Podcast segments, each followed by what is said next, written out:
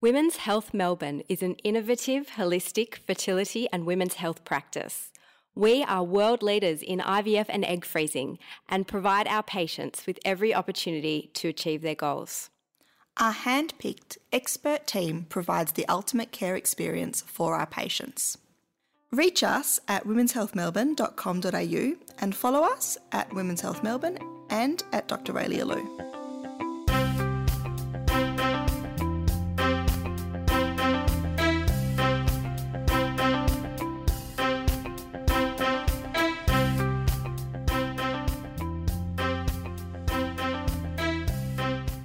Hello, and welcome back to Knocked Up, the podcast about fertility and women's health. You are joined, as always, by me, Geordie Morrison, and Dr. Raelia Lew, CREI fertility specialist. Welcome back, Raelia. Thanks, Geordie. Today's topic is due to many requests. It's abortion, and we're talking about it in the context of Victoria specifically. Raelia, thanks for covering this topic with us. We know it's not usually something we discuss with fertility? I think it should be because abortion is part of the spectrum of the medical care provided for women going through a fertility journey. And many of our listeners are interested in Knocked Up because they're in the process of actively planning a family. But even women actively planning a family and desperately wanting to be pregnant with a healthy baby sometimes I have to consider the idea of abortion because sometimes pregnancies do go wrong and sometimes doctors will put it to a woman who wants to be pregnant whether she wants to continue her pregnancy or not given some medical information that's been discovered about her pregnancy. One thing that I would really like to do in this episode is address the stigma around abortion and potentially the shame that women feel around the topic of abortion because I've treated women in medicine and in gynecology for many, many years.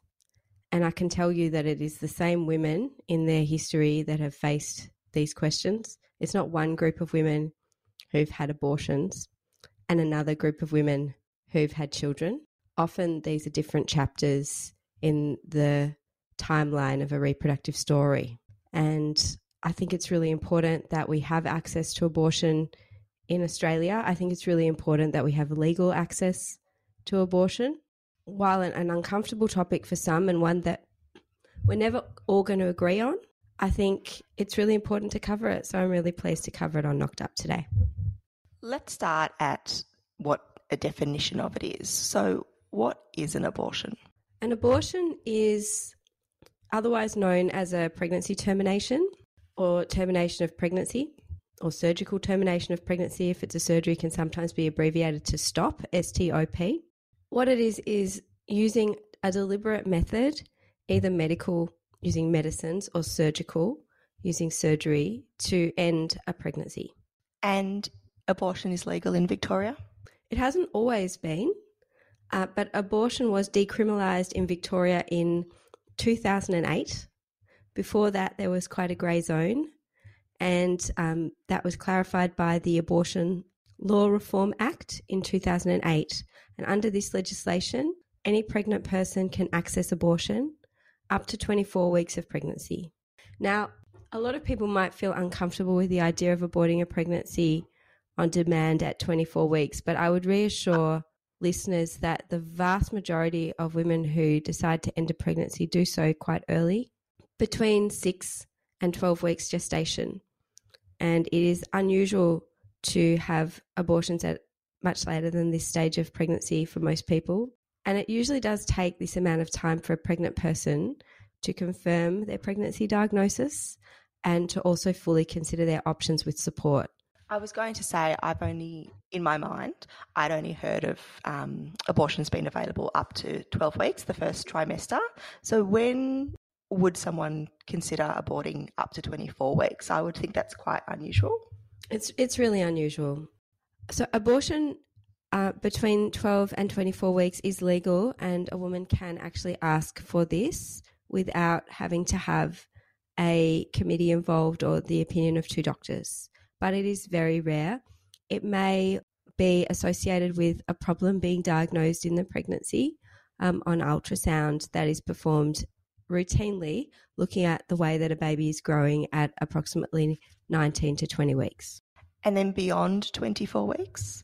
This is very rare. Yeah, so look, abortion beyond 24 weeks is incredibly rare and is only permitted for medical reasons. And it might be that a baby, say, for example, an example is anencephaly, where we've discovered that the baby's born without a brain and is going to pass away at birth. So that's an example.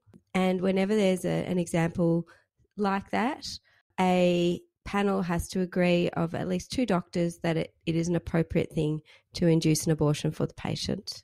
So it's only under very specific conditions that abortion is permitted beyond 24 weeks. If you've decided you want to have an abortion, so let's I think I think let's talk primarily about that first trimester. How do you go about it? So the first port of call should always be your GP.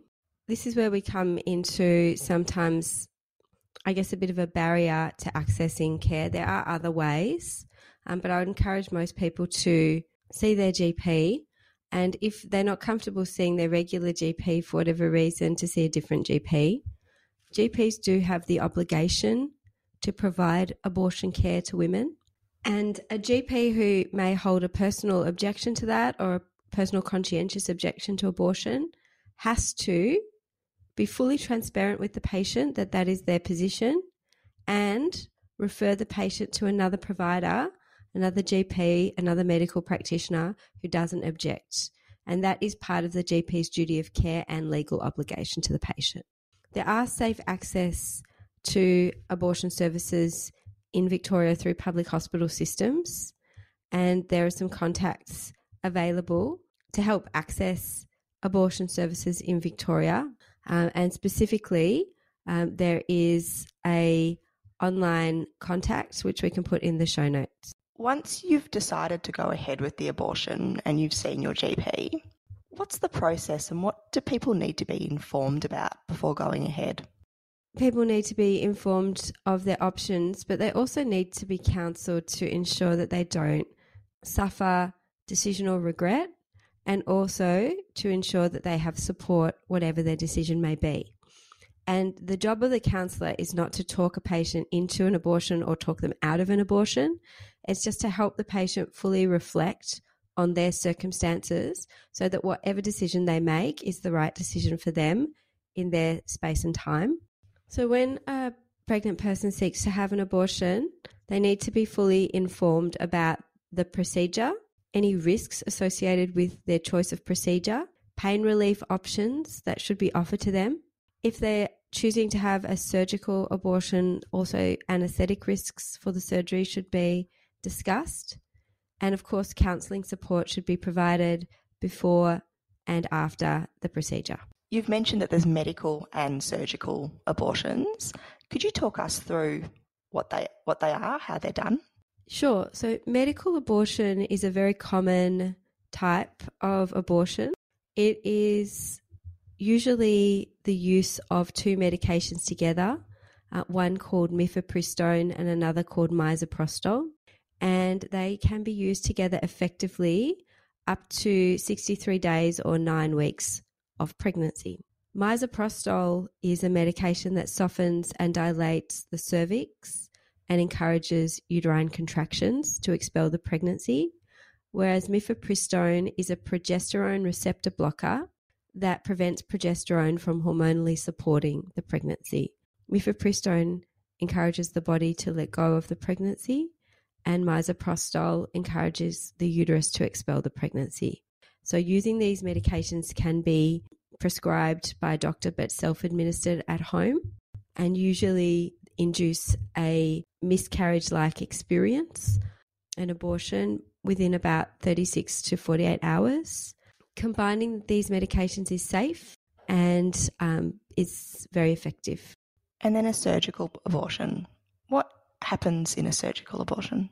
A surgical abortion is a procedure that is done in general under an anesthetic. Uh, the procedure itself is sometimes called a D&C, although gynecologists refer to D&C, dilatation of the cervix, curettage of the uterus, um, for many different types of gynecological examinations of the uterus. In this case, we usually use a suction aspirator, which is a soft, flexible tube that applies suction. We place the suction aspirator inside the uterus and rotate the suction aspirator, aiming to remove the pregnancy sac.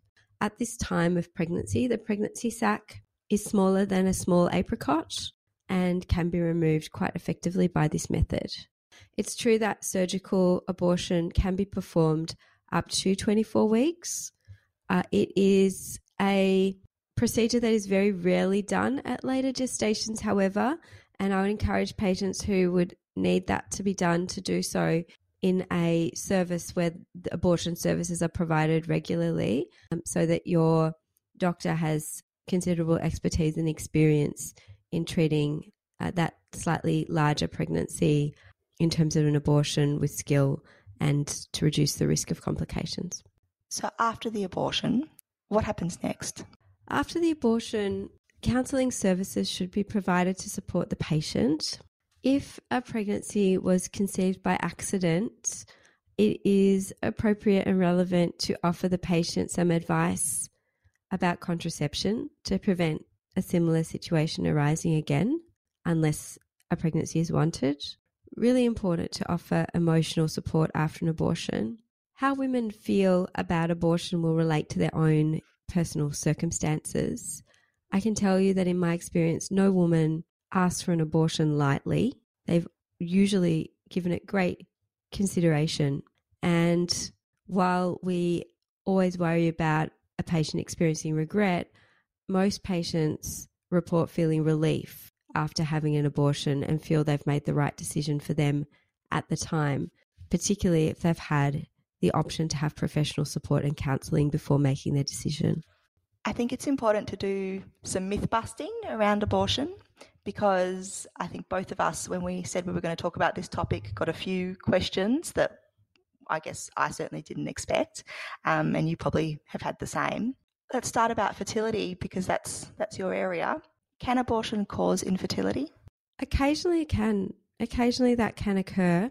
If you have a surgical abortion and you have a complication of a suction curettage procedure, and this can happen also after management of a miscarriage, for example, there is a syndrome called Asherman syndrome. And Asherman syndrome is scarring and adhesion formation within the lining of the uterus that can happen after an infection or an inflammatory process. And it can cause the two layers of the uterine lining to stick together. This is a rare, rare complication. It will affect a small minority of people definitely less than one in a thousand women having a surgical termination of pregnancy will have this complication. For most people, abortion does not cause infertility. Most people who've had an abortion can go on and have another pregnancy without any impacts from the abortion. And certainly, this complication is not associated with medical abortion. It's one of those things that you can't say it can absolutely not cause infertility because there is this rare complication where it can, but it's very, very unlikely to cause any issues with future fertility. Could someone get Asherman syndrome without having had an abortion? Oh, definitely. There's lots of different reasons for Asherman's syndrome. For example, it can happen after a sexually transmitted infection, or it can happen after tuberculosis of the uterus.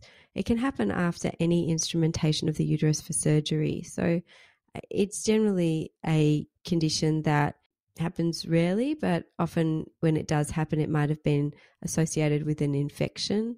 Um, it can happen when someone has a baby naturally and gets an infection after giving birth. It's definitely not only caused by this concern.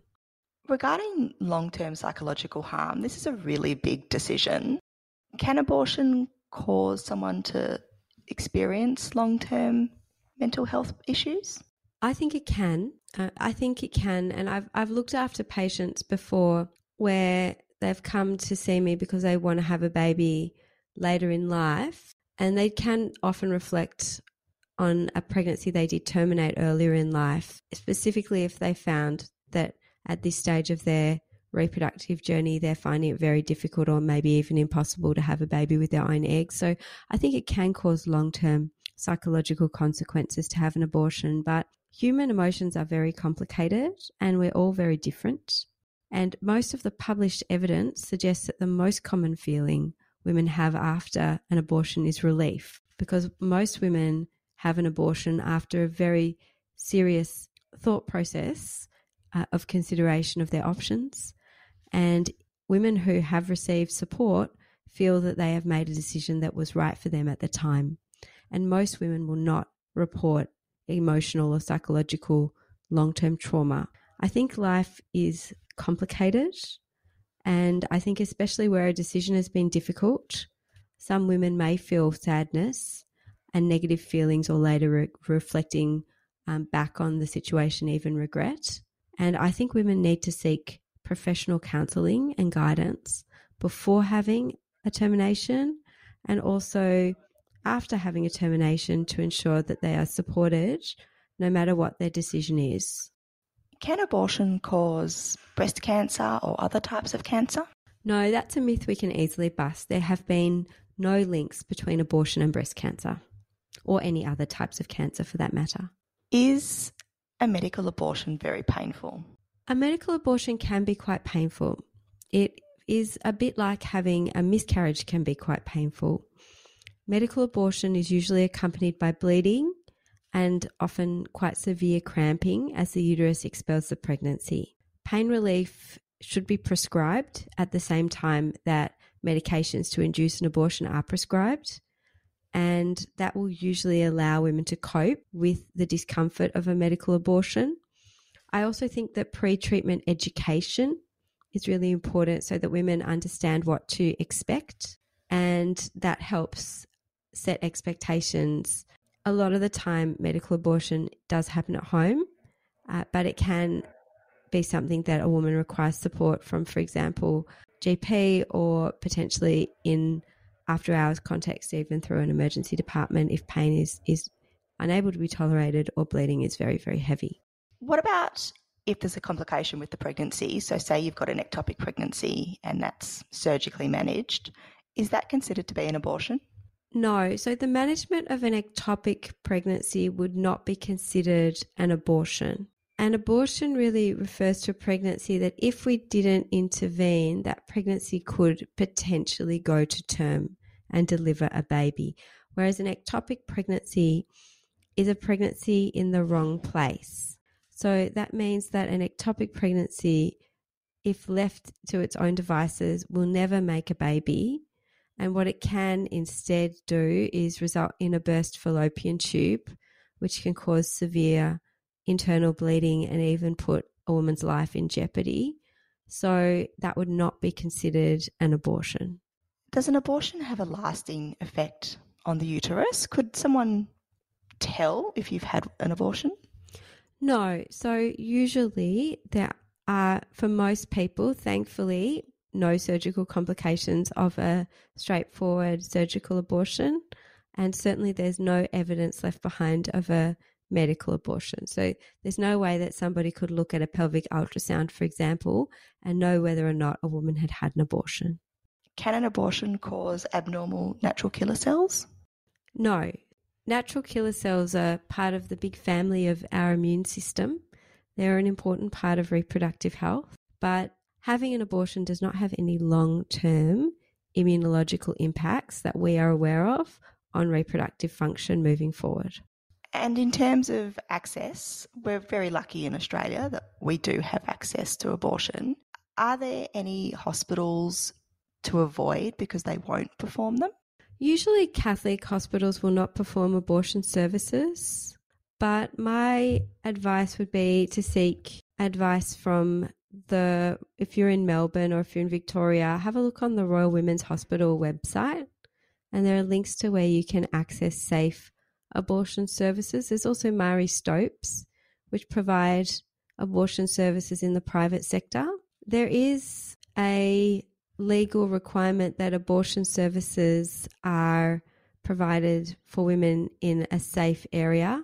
The zones around a hospital where abortion services are provided must have a 150 metre zone where protesters can't be there, uh, women can't be harassed.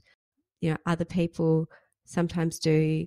Uh, you might have seen in, in other countries, particularly in, in the USA, often abortion clinics have been picketed and women have been either verbally or physically assaulted trying to access abortion services. So in Victoria, we have the Victorian Public Health and Wellbeing Act, and it was amended in 2016 to establish a legally protected safe access zone within 150 metre radius of abortion service providers.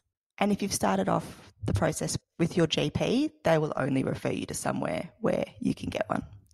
And your GP, if you're ha- accessing a early stage medical abortion with your GP, usually it will happen at home. So medical abortion is very effective and surgical abortion is only required where either the pregnancy is beyond nine weeks gestation or for whatever reason if medical abortion hasn't worked or if there's a reason not to use it in an individual patient.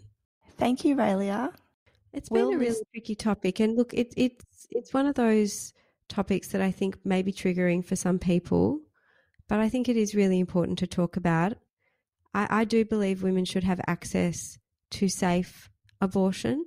I don't think anyone should be forced to be pregnant against their will.